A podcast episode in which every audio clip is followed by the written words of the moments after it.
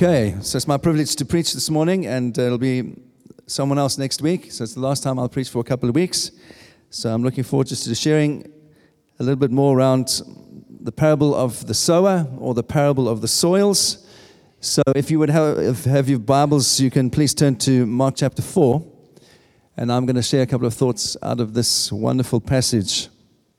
We're going to read uh, quite a chunky time, uh, ch- chunky time, a chunky verse, number of verses. We're going to read the first 20 verses together. So I'm reading from the English Standard Version. Um, if it's different from yours, so here we go, in verse 1. Again, he began to teach beside the sea, and a very large crowd gathered about him, so that he got into a boat and sat in it on the sea, and the whole crowd was beside the sea on the land. And he was teaching them many things in parables. And in his teaching, he said to them, Listen, behold, a sower went out to sow. And as he sowed, some seed fell along the path, and all the birds came and devoured it. Other seed fell on rocky ground where it did not have much soil, and immediately it sprang up, since it had no depth of soil. And when the sun rose, it was scorched, and since it had no roots, it withered away. Uh, other seed fell amongst the thorns, and the thorns grew up and choked it, and it yielded no grain. And still other seed fell on, into good soil and produced grain, growing up and increasing and yielding thirtyfold, sixtyfold, a hundredfold. And he said to them, He who has ears to hear, let him hear. And when he was alone, those around him with the twelve asked him about the parables, and he said to them, to you has been given the secret of the kingdom of God. But for those outside, everything is in parables, so that they might see but not perceive, and may indeed hear but not understand, unless they turn and be forgiven. And he said to them, Do you not understand this parable? How then will you understand all the parables? The sower sows the word. And these are the ones along the path where the word is sown. When they hear it, Satan immediately comes and takes away the word that is sown in them. And these are the ones sown on rocky ground, the ones who, when they hear the word, immediately receive it with joy, and they have no root in themselves, and they endure just for a while. Then, when tribulation or persecution comes or arises on account of the word, immediately they fall away. And others are the ones sown among thorns. Those are they who hear the word, but the cares of this world, the deceitfulness, deceitfulness of riches, and the desire for other things enter in and choke the word, and it proves unfruitful. But those that were sown on good soil are the ones who hear the word and accept it and bear fruit thirtyfold, sixtyfold, and a hundredfold. So, a very well known parable that Jesus uh, um, is using here. You probably know it very well.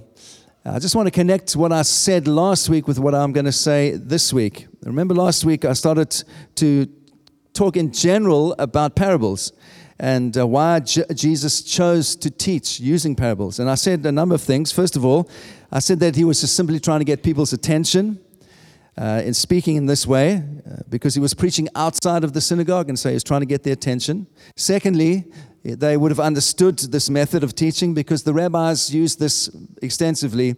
And uh, in the Old Testament and New Testament, there are many pictures that are used, parables that are used, uh, that were used by people to teach.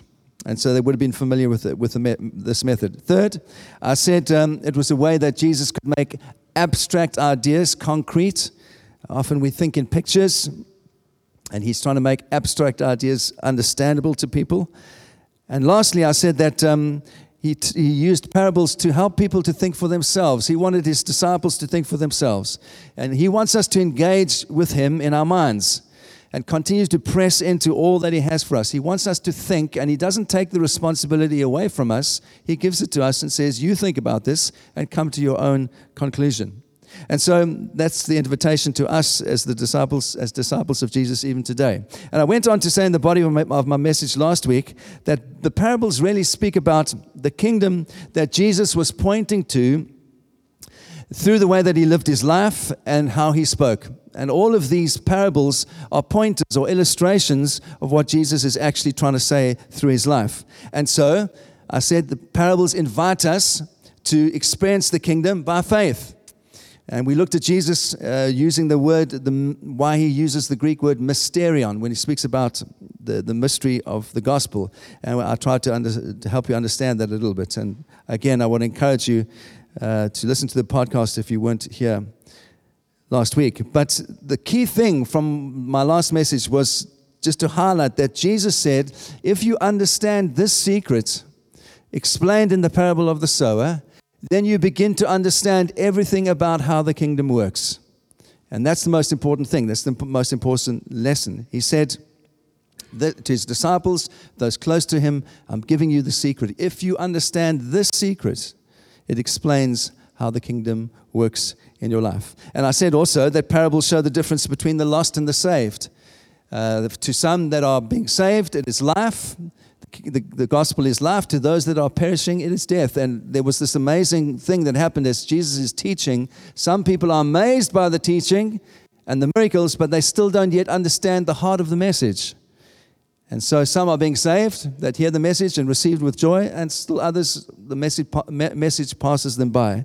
And that's particularly something that is difficult for us as we learn to preach and sow the seed.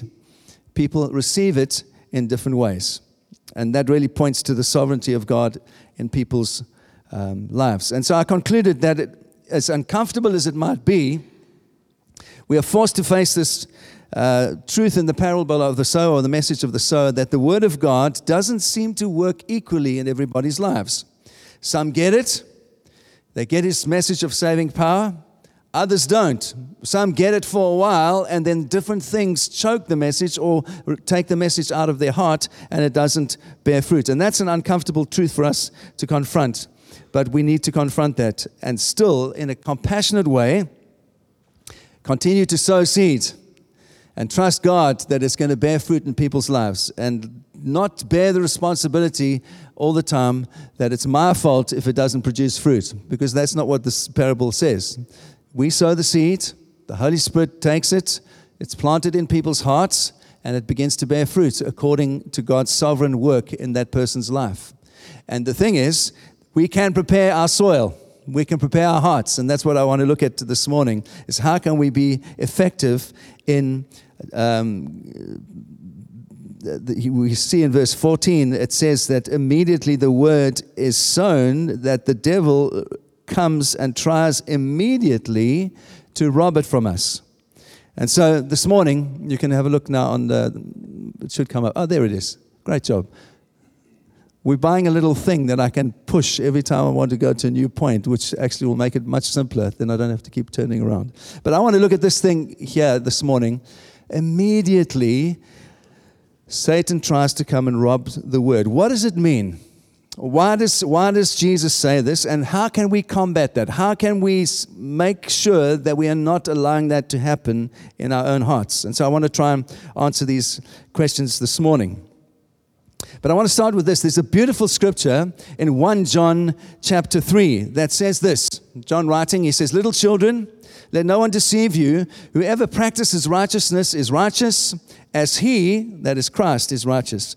Whoever makes a practice of sinning is of the devil, for the devil has been sinning from the beginning. And here, this most powerful, wonderful verse the reason the Son of God appeared was to destroy the work of the devil. Isn't that wonderful?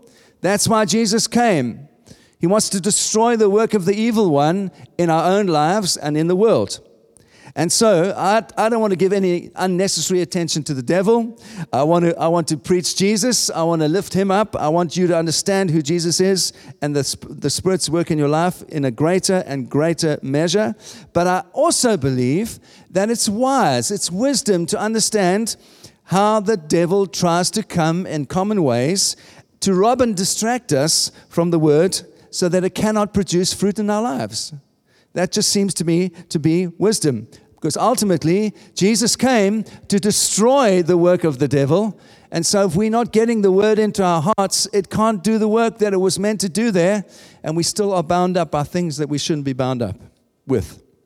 And so, the devil has ways that he uses and comes against us. And uh, we're going to look at some of those things today how he tries to oppose the word of God that is preached. I know this Satan hates the word. He doesn't want it to bear fruit in your life, and he'll do everything that he can to rob you from the Word of God in your mind and in your heart so that you cannot believe, you cannot be saved, you cannot bear fruit, and you cannot be effective for the kingdom. That's what he wants for every one of us. And so I want to look at how we can counter that this morning. So I think there are a number of things at stake in the loss of the Word of God if we don't really hear the Word of God in our hearts.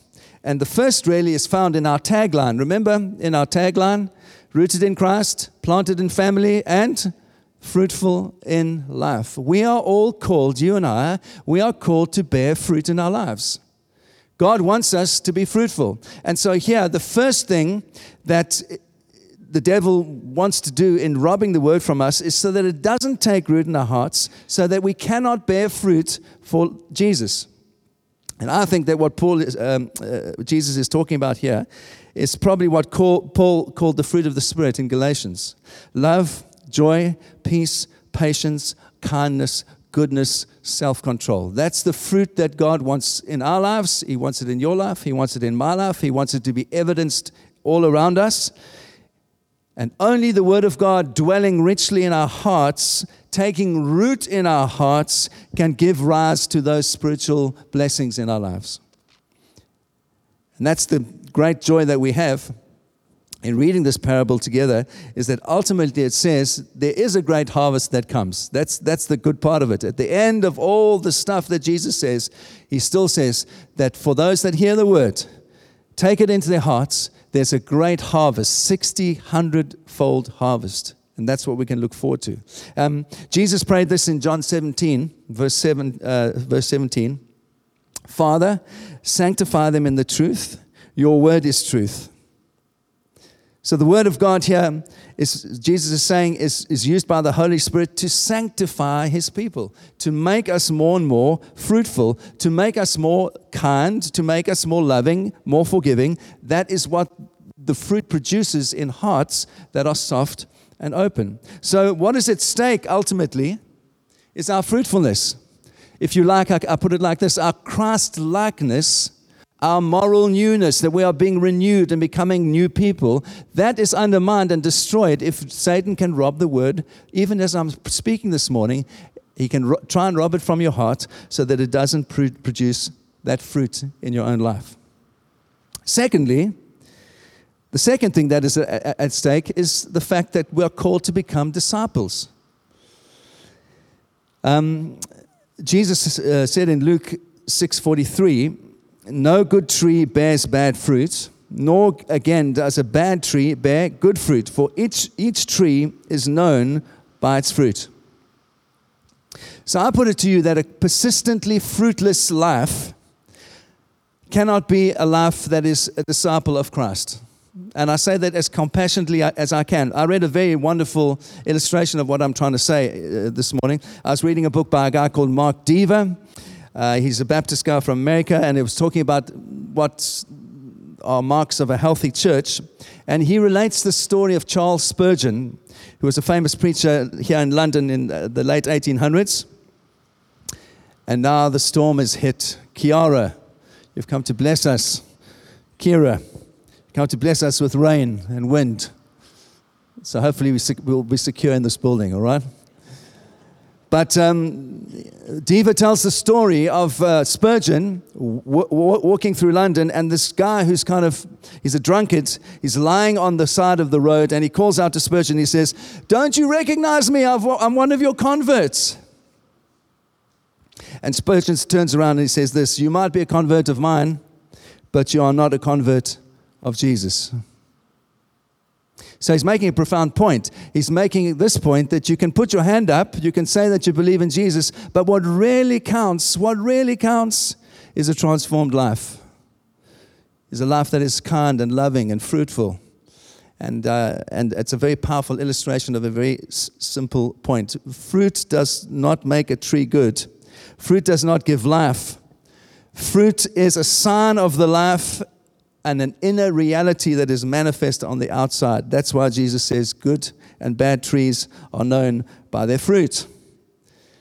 Bad fruit or no fruit mean that, means that there's no inner reality that is certain and sure. And so, fruitfulness really and discipleship really are, ev- are evidences that go together. And since the Word of God is the key to fruitfulness, it also means that be- the key to becoming a disciple of Jesus is at stake if we allow the Word to be robbed from our hearts. And that's why Jesus says in John 8 31, if you continue in my word, you are truly my disciple. And so we have to do all that we can to make sure that the Word of God is rooted in our hearts. Thirdly, what's at stake? So, fruitfulness is at stake, discipleship is at stake. Thirdly, our inheritance is at stake. And ultimately, um, there's a terrible sort of progression here. If, we, if, the, if the word of God is robbed from our hearts, Jesus says at the end of that in John 15. He says, Every branch that bears no fruit is taken away. If a man does not abide in me, he is cast forth and as a branch, and it withers, and the branches are gathered, thrown into the fire, and burned. And so there's a kind of inevitable consequence that Jesus is speaking about. He's saying, ultimately, if the word is robbed from your heart, what is at stake is your inheritance here on earth and your inheritance in heaven. Without the word of God taking root in your heart, you can't be saved, you can't bear fruit, you can't become a disciple, you can't inherit eternal life, you can't walk in the inheritance that God has for you here on earth, and ultimately all the joy that we have to celebrate with Him one day in eternity. So it matters more than I could ever say to you this morning that the Word of God needs to take root in our hearts because ultimately these things are at stake. And so, what's the devil's strategy then? Uh, and yes, uh, uh, you, you, notice Jesus uses um, different kinds of soils. He says, first of all, that the, the seed is sown along the path. That's one kind of soil. Then he talks about the rocky ground uh, as well as another kind of soil. Um, and he talks about the thorny ground as another kind of soil. So there are three different kinds of soils that Jesus speak, speaks about in this parable. And so the first thing that he says is it's rubbed immediately along the path as it's sown. And I want to suggest to you there are a number of things that rub the word immediately in our lives. And here are some of them. You can probably think of some more. But the first is distraction. So the devil will do all that he can to keep people from giving serious attention to the Word of God in their lives. So this morning, we have some distraction. The heater is not working. The lights weren't working when we came in, and it was frustrating. And I was running around trying to get the heater working and the lights working. So it's a little bit cold this morning. Perhaps you stayed out until three o'clock in the morning, and now you're feeling a little bit distracted. You're feeling a little bit tired. You can't hear what I'm saying. Well, that's a distraction, isn't it? Um, perhaps there, there, are many, many distractions. Um, perhaps you're thinking right now about what lunch you're going to serve when you get home, about the roast in the oven. Uh, perhaps you're thinking about, oh, that post on Facebook. Uh, I really need to, you know, uh, you, you're kind of searching for your phone and holding yourself back because you're in, in church and you don't want to, you don't want to post on Facebook and you're going to wait till after the service. Maybe you're really irritated with my accent this morning. Maybe you don't like that. Maybe you think that's really irritating. He speaks funny. And so, what my point is that the devil will do whatever he can to try and stop the word entering one ear and just going out the other ear without residing in our heads, without getting from our heads to our hearts. And so, if he can do that through all different kinds of distractions, ultimately he makes it ineffective. And so, inattention and distraction and making us think about other things, ultimately, that's what the devil loves to do. That's the first thing. He uses distraction. Secondly, he uses irritation or animosity against the word of God. Um, these feelings might be against the preacher, against his language, against his style, or simply against the truth of the gospel. People hear it, they understand it, but at the same time, they're resisting it. They're saying, That can't be true. How can that be true? And that's what our culture likes us to get us to do, isn't it? Resist the word of God. Say it can't be true. It's too simple. It's too easy. and then it's robbed from our hearts. And so that's why Paul said the gospel is foolishness to those that are perishing. And so Satan, the devil, works to maintain our worldly kind of sense of values so that the value of, and the, of the, the death and the resurrection of Jesus are seen as nothing. They're seen as meaningless. And ultimately, if the devil can get us into that position, he's robbing the word from us. I've seen this in our culture that ultimately the devil gives people such a high estimation of themselves that the evangelical message of a need for a savior and a brokenness before the cross is disgusting and threatening and patronizing. And so it's resisted. Don't preach that to me. I'm a good person. I've never harmed anyone. Don't tell me I need a savior. That's what our culture does. Thirdly, Satan uses complete ignorance. So the, the work can, his work can be so thorough in our lives that we actually at the end begin to even lose grasp of what's being said. And we can't even understand what is being said. Remember, uh, 2 Corinthians 4 says this Paul again speaking, he says, Even if our gospel is veiled, it's veiled only to those who are perishing. In their case, the God of this world has so blinded their mind to keep them from seeing the light of the gospel of the glory of Jesus, who is the likeness of God. Paul is saying exactly that. He's saying sometimes it gets to the point where you can't even see the revelation of Christ anymore. You can't even tell the difference between good and evil anymore. And my friends, I want to say we are living in a culture that can't even tell the difference between good and evil anymore you just think numerous examples in our culture where evil is called good and good is called evil. Can't even tell the difference. Hard, so hard. When we're in that place, the Word of God truly has been robbed from us. So that's how he does it. He tries to do it immediately. He robs us by distraction, through animosity towards the Word, through irritation about the preacher or his style or whatever, and through ignorance, ultimately that our minds become blind. We can't even see. And he doesn't give up, you see. And this is why we, we have to be wise. Because if he can't do that for you, he'll try and rob it eventually. He'll try and wear you down. All right? And how does he wear you down? Well, uh, Paul says, um, I keep saying Paul, it's Jesus. Jesus says here uh, across uh, from the rocky ground of persecution.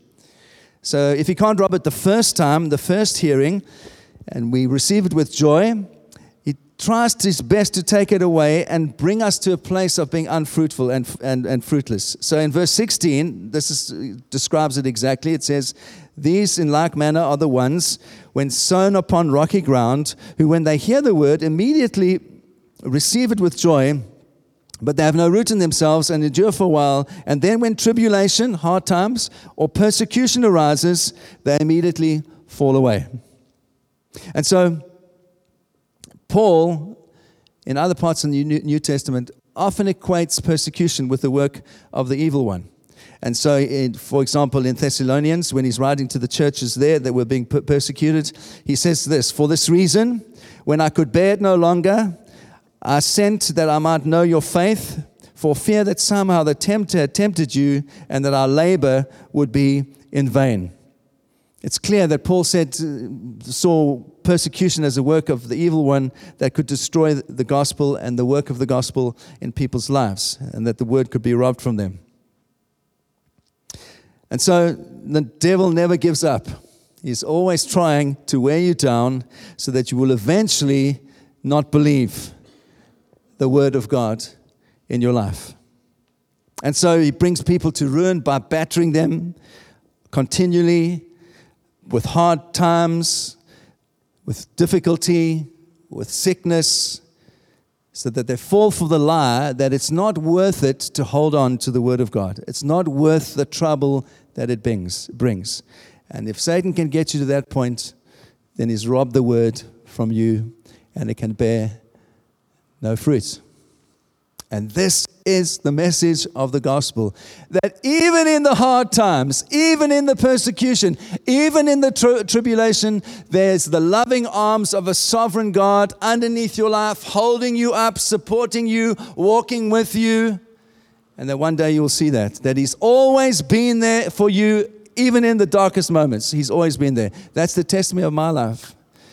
I trust it's the testimony of your life. It can become the testimony of your life. That underneath our lives are the everlasting arms of the Father. Amen. So he tries to rob it eventually. Or thirdly, he tries to rob it through prosperity. That's the other thing that Jesus says. If those first two things don't work, if he can't rob it immediately, if he can't grind you down through hard times and persecution, he'll try it with prosperity. He tries everything. The devil tries everything to get the word out of your heart. And that's exactly what Jesus says in verse 18. And still others, he talks about the, he uses the illustration here, says this is the kind of thorny ground. When the seed is sown amongst thorns, they are the ones that hear the word, but the cares of this world, the deceit of riches, and the desire for other things enter in and choke the word so that it proves unfaithful, unfruitful. And I've spoken about this many times before. Satan will try and rob the word from our hearts by making us feel that if we hold fast to the word, if we truly believe it, we are somehow going to give up on the, on the good things that life has to offer. They're not going to be ours. If we go for the kingdom, then all the good things that we want in our lives, we're not going to get them. So rather not go for the kingdom. Yeah? That's what he does. If you are a Christian, you know, if you're too sold, if you're too sold out for Jesus, you're never going to have a good life. You, you're never going to enjoy good things. We somehow have this view of God. But the great promise of the gospel is seek first his kingdom, and all these things will be added to you anyway. So you don't have to be anxious about your future. You don't have to be anxious about when you retire. Believe it or not, I'm thinking about retiring now. Not now, but I'm thinking about in 10 years, I will be 65. Careful. and that's normally when people start thinking about slowing down retiring. And the promise of God is don't be anxious about your future. My future's in your hands. Don't worry about what you're going to do when you retire, when you slow down. You're going to not slow down too much. You're going to go right into the grave praising God. We don't have to be anxious about these things. The world gets us to be anxious about stuff we don't need to be anxious about. And I want to put it to you, as we've lived in the UK now for 20 years, that much, much of the Western world the devil doesn't try and uh, use persecution. We, we have kind of persecution, but not like in other places in the world. But certainly, he uses the third thing I've spoken about this morning he distracts people through prosperity.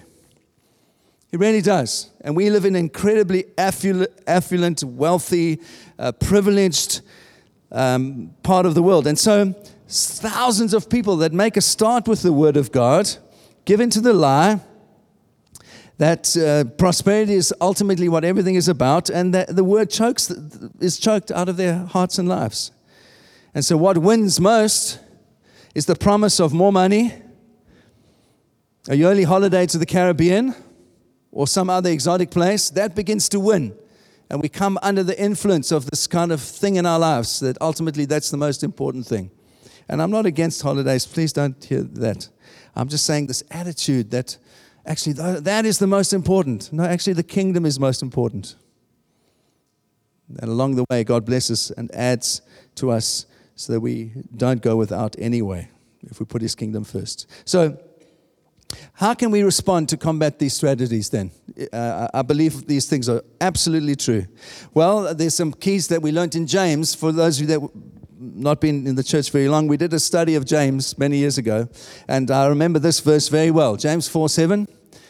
Resist the devil and he will flee from you. So we can do some stuff. We can resist him and we need to learn how to resist him. Also, 1 Peter 5 8 says, Be sober, be watchful. Your enemy, your adversary, the devil, prowls around like a roaring lion seeking someone to devour. Resist him, firm in your faith. So we can resist. We need to learn how to resist. And so I'm going to just offer you three little things this morning of how we can learn to resist the devil so he can't snatch the word from us immediately. We're not going to talk about persecution. We're not going to talk about prosperity. I'm just talking about the first thing. How can we resist the word being robbed right now as I'm preaching? Here we go. Very simple. One, prepare the soil of your own heart. Prepare the soil of your heart. You see, it says in verse 20 that good soil is the key for fruitfulness in your life. And so that's the picture is your heart, my heart. We prepare our hearts, that's the key. If we get our hearts right, then there can be much fruit that is born in our lives. So, can I su- suggest some practical things? These are not rules, these are just encouragements to you. Give some time before you get to church to prepare your heart late on a Saturday night or early on a Sunday morning, prepare your heart for hearing the word of God. It's just a simple thing. Jesus, what do you want to say to me today in this meeting? How do you want to speak to me through the worship? What are you trying to say to me for my own life right now that's going to help me to be more productive for you? You see, I found this the more that we humble ourselves and the more that I humble my own heart and try to purify my own motives through peer, to prayer, the more I hear God for my own life. Isn't that true? The more powerfully He speaks to me when my heart is settled and in a quiet place, then He really begins to encourage me. If I'm always distracted and thinking about many hundred things, He never can speak to me. We have a very um, simple rule in our family, and I trust you will never be offended if this happens to you. Whenever someone in, invites us for a meal, I say to them, I just want you to know I will come to you Saturday night, but we will leave at 10 o'clock. It's not because your food is not great. It's not because we don't love your company. I love being with people. I love food. Those of you know me, you know I love food. You can see I love food, right? But 10 o'clock on a Saturday, we leave. Why? Because I want to be fresh for Sunday morning. I don't want to be so out of it that I can't even keep my eyes open in the pulpit and it's completely boring for you. That would not do you any good, would it? And so the same for you. Do yourself, if you want to have the Word of God produce something you love, be prepared so you arrive on a Sunday thoughtful, settled in your spirit, heart open, saying, God, speak to me. That's the first thing. Don't play into the hands of the devil by staying up so late that you can't even get out of bed in the morning, all right? You have to drag yourself out. Oh, God, this is so hard. And I found this that sometimes when I'm having a really, really good time on a Saturday night, the little devil will come to me in, in, my, in my head and say, You know, it's, you're really having such a great time now. It's not going to be that bad in the morning. You will manage. Sometimes I do, sometimes I don't. And so can I encourage you? Don't, and, and I, I really want to encourage you with this, because uh, right now, there's all like fear about the coronavirus, isn't there? So, what's going to set the agenda of our own hearts when we get up in the morning? Is the first thing we're going to do on a Sunday morning to read the news, the internet, and read all about the stuff. You know, some Thai guy went around yesterday and shot 20 people in a shopping center. Is that going to be the first thing that our hearts and minds are thinking about on a Sunday morning when we wake up? Or are we going to choose to say, no, I'm not starting like that this morning. I've got my cup of coffee. Jesus, I'm going to settle my heart this morning so you can speak to me when I go to be with my friends at church. I want to hear from you. Not from the internet, not from Facebook, not from the news, but from you. What's going to set the agenda in your heart? What's going to set the agenda in my heart. And so I want to encourage you. We can really set some good habits as a church community together. If we as a community, as a family of friends, really do learn to conscientiously prepare our hearts for hearing God's word, the Lord will speak to all of us with such power that we will see amazing change. We will see amazing fruit in our lives for God's glory and for our own joy. I'm absolutely convinced of that. So, can I encourage you? I'm trying my best. Can I implore you, whether it's Saturday night or Sunday morning, resolved to take some time before you even come to any Christian meeting to meditate a little bit, to be thoughtful, to quieten yourself, to take a walk in the park if that's what you love to do, so that the soil of your heart is prepared and plowed and open so the seed can go in and God can speak. That's one strategy. Prepare the soil of your own heart. Secondly, listen with all your might. Listen with all of your might to the Word of God. Remember, I, I, I, love worship, and one of the reasons that I love worship, and I've tried to encourage our musicians to choose songs that are appropriate theologically, is because when you sing, you begin to understand in your heart in a deeper way about who God is. Eh, would you agree with me? That's why Christians have always sung great hymns, great songs of theology and who God is, because when you sing it, something happens in your heart. And I love that um, song we sing often. I believe in God the Father. I believe in Christ the Son. I believe in the Holy Spirit. Our God is three in one. Why? Because these are eternal truths that when they resonate in song in our hearts, something happens. And you get encouraged and refreshed. And when we sang this morning some of those amazing songs the guys chose, I was so encouraged just to sing truth. Think, sing about who God is, and it helps to focus our attention and it focuses our hearts. And we can open our minds and begin to listen a little bit more attentively to what God is trying to say. And so that's why the devil is going to try and rob that from you so that you don't listen attentively. So focus on what the worship, what the musicians have, have chosen to sing. I don't ever tell them what to sing. Um, my prayer every week is God, if Jack is leading, or if Zach is leading, or if Clive is leading, please speak to them or whoever's leading so that the Holy Spirit is coordinating what's happening in the meeting. That you're speaking to the musicians just as you're speaking to me. And what I preach fits in with what the musicians are bringing. And then everyone knows it's not clever people. Everyone knows it's the power of the Holy Spirit speaking to us, encouraging us, refreshing us so that we can be built up in Christ. And together, we hear the mind of Christ. Amen. You have much to do in helping this church to function as it should. And when you and I are hearing the, the, the, the word of uh, the, the mind of Christ for your own life, we all lose out. Yes? It's all of us together, a community of believers hearing the heart of God so that together we see the kingdom come. Amen. Thank you.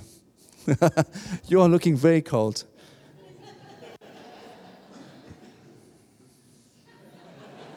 Stuart, give that man a hug. Warm him up. Thank you. So, listen to the worship songs. Listen to the prayers that are prayed during the meeting and before the meeting. What about the prophetic encouragements that sometimes come when someone sometimes brings a, a word and says, I feel like God is saying this? Are you listening? Do all that you can to listen. God is directing everything by the power of His Spirit. When we break bread together, what is He saying to you? How, how does He want you to encourage someone else today? You know, I found this over many years of uh, being in church. Sometimes I really just desperately want some encouragement. And so I'm, I'm hoping someone's going to encourage me. You know what's even more powerful? Is when you go and you encourage someone, what happens on the inside of you when you encourage someone else? Yeah, you just feel that was so wonderful to give something away. And you are encouraged. Isn't that true? So encourage someone today. Just tell them they're beautiful or they're handsome or they've got a nice jacket or whatever it is. Encourage them. Say something nice. There's no cost in that to say something wonderful that is going to encourage someone else. And so I want to encourage what I'm trying to say to you this morning is let's go hard after God. Let's not let's not like us, you know, when we welcome those people in. Let's have raucous, raucous celebration, not just And I don't think this is, this is not South African culture. This is kingdom culture. In heaven, there is raucous worship right now with angels celebrating, singing, Holy, holy, holy, holy is the Lord God Almighty, endlessly in loud voices with trumpets. You go and read Revelation, that's what it says. There is something of a heavenly celebration that we need to begin to live out here on earth. That's why Christians have always sung powerfully because we've got something to sing about. We've got a great king to sing about. We've got a great uh, love to enjoy in God and in each other. And I am concluding now. Jesus says, He who has ears to hear, let him hear. Do all you can, strive, do your very best, unblock your ears, prepare your heart so that you can hear what God is saying to you. And lastly, welcome and receive the word of God. Verse 20 Those who were sown upon soil, and the ones who hear the word and accept it and it bears fruit 30 fold, 60 fold, 100 fold. So set your mind to be open to the word of God even if it's new, even if it's demanding, even if you don't understand it fully. And I'm not saying listen uncritically. For those of you that know me, you know that's true. I'm not saying we must mindlessly acquiesce to everything that we hear from the pulpit. I don't hold to that. You must always check out what the preacher is saying. That is what the Word of God says. I'm not talking about that. But I am talking about when the, when the word is plain, when it's simple, when it's speaking of Jesus and the gospel, that you welcome it into your life and let it bear fruit. Have a receptive attitude, not a resistant one. Love the Word of God. Be like a miner. What do miners do? They search out gold, they search out treasure, they search out diamonds, and they make it theirs. That's how it is to be with the Word of God. Make it yours. Search it out like treasure. It's a precious, precious thing. We all have our favorite places in the world, and um, I have many favorite places, but one of the places that I do love driving through is the French countryside. I love it. Why? Because you just see rich farmland everywhere. You see plowed fields. You see vineyards. You see, don't see any thorns. You, you see largely land that is well cultivated and fruitful, and you see vines and lavender and olive trees and fruit and vegetables. It's a wonderful picture for us, isn't it? That's how it can be for the, with the soil of our own hearts. Let your heart be well plowed. Let it be soft, prepared, softened by the rain of the Holy Spirit. Let your heart be so that you can receive the power packed seeds of the Word of God in your life, that it produces fruit. Row after row, year after year, season after season, 30 fold, 100 fold. That's the promise of God. And it's a beautiful picture for our church. I want to conclude for, with that. If we give ourselves to preparing our heart, we will overflow with fruit. And that for me is this great triumph of this parable. It's the great joy of this parable that although part of the seed is sown and never grows, at the end of the day, there's still a great harvest. Do you notice that? At the end of the day, when all is said and done, the kingdom still has a great harvest for you and for me. So let us encourage each other and let that end despair in our own lives. There's fruitfulness for you and there's fruitfulness for me if we will just open our hearts and our minds and let the word of God get in to good soil. Let's be patient. We can do our work. We sow the seeds. We can hear the word through hearts that are soft, and ultimately we leave it to God, and He produces the harvest in our lives. Amen. God bless you. Let us pray.